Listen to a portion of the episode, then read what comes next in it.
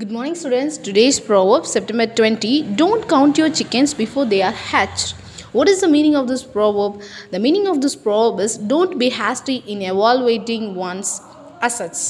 காலை வணக்கம் மாணவ செல்வங்களே, இன்றைய பழமொழி உங்கள் கோழிகள் குஞ்சு பொரிப்பதற்கு முன்பு என்ன வேண்டாம். இந்த பழமொழி மிகவும் நகைச்சுவையாக இருந்தாலும் இந்த பழமொழியின் அர்த்தம் ஒருவரின் சொத்துக்களையோ அல்லது அவர்கள் குணங்களையோ மதிப்பீடு செய்ய அவசரப்பட வேண்டாம்.